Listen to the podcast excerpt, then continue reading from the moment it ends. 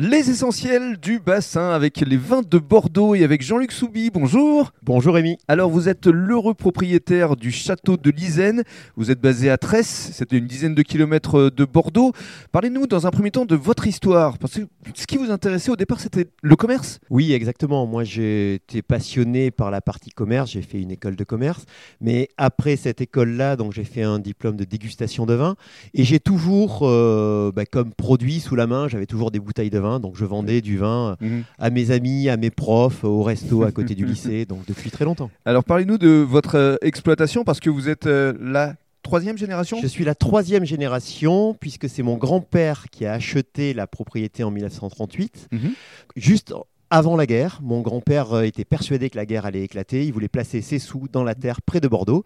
C'est là qu'il est arrivé à Tresse et qu'il a acheté une centaine d'hectares de terre. D'accord, mais au départ, c'était pas forcément dédié à la- de la vigne? Alors, comme partout dans l'entre-deux-mer, c'était de la polyculture. Mhm. Il y avait une partie vigne. On sait que depuis le Moyen Âge, il y a de la vigne sur le domaine, mais il y avait beaucoup d'autres choses. Donc, il y avait des vaches. Ma grand-mère faisait du lait, du beurre, du fromage.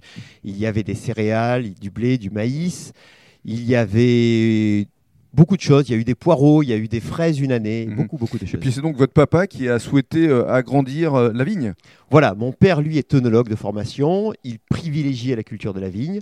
Petit à petit, il a remplacé toutes les cultures existantes par de la vigne. Mhm. Et depuis 1984, il y a 56 hectares de vignes plantées sur le domaine. 56 hectares, avec quel type de cépage? Alors, les cépages ont évolué, puisqu'il y a une euh, vingtaine ou une trentaine d'années, on avait deux tiers de cépages cabernet, un tiers de merlot, et cette proportion a été inversée, puisqu'aujourd'hui, on a à peu près 60% de merlot et du cabernet franc et du cabernet sauvignon pour compléter. Et l'une de vos priorités, c'est de préserver l'environnement. Racontez-nous un petit peu comment vous travaillez vos vignes. Alors ça, c'est un chemin qui a été pris il y a plus de 20 ans maintenant. Donc on a eu plusieurs certifications qui ont été d'abord culture raisonnée, puis Terravitis, puis HVE3.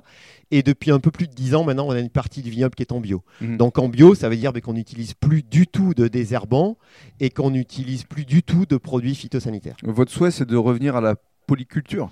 Alors, c'est pas forcément un souhait, c'est une occasion qui s'est présentée puisque mon fils aîné, qui a 25 ans, qui est la quatrième génération, Mhm. est revenu il y a quelques mois de ça sur la propriété avec en tête l'idée de faire d'autres productions agricoles. Donc il a aujourd'hui quelques poules, il a quelques moutons et il va semer du chanvre, du sarrasin et il a plein d'autres idées encore. Donc la descendance est assurée et la transmission aussi.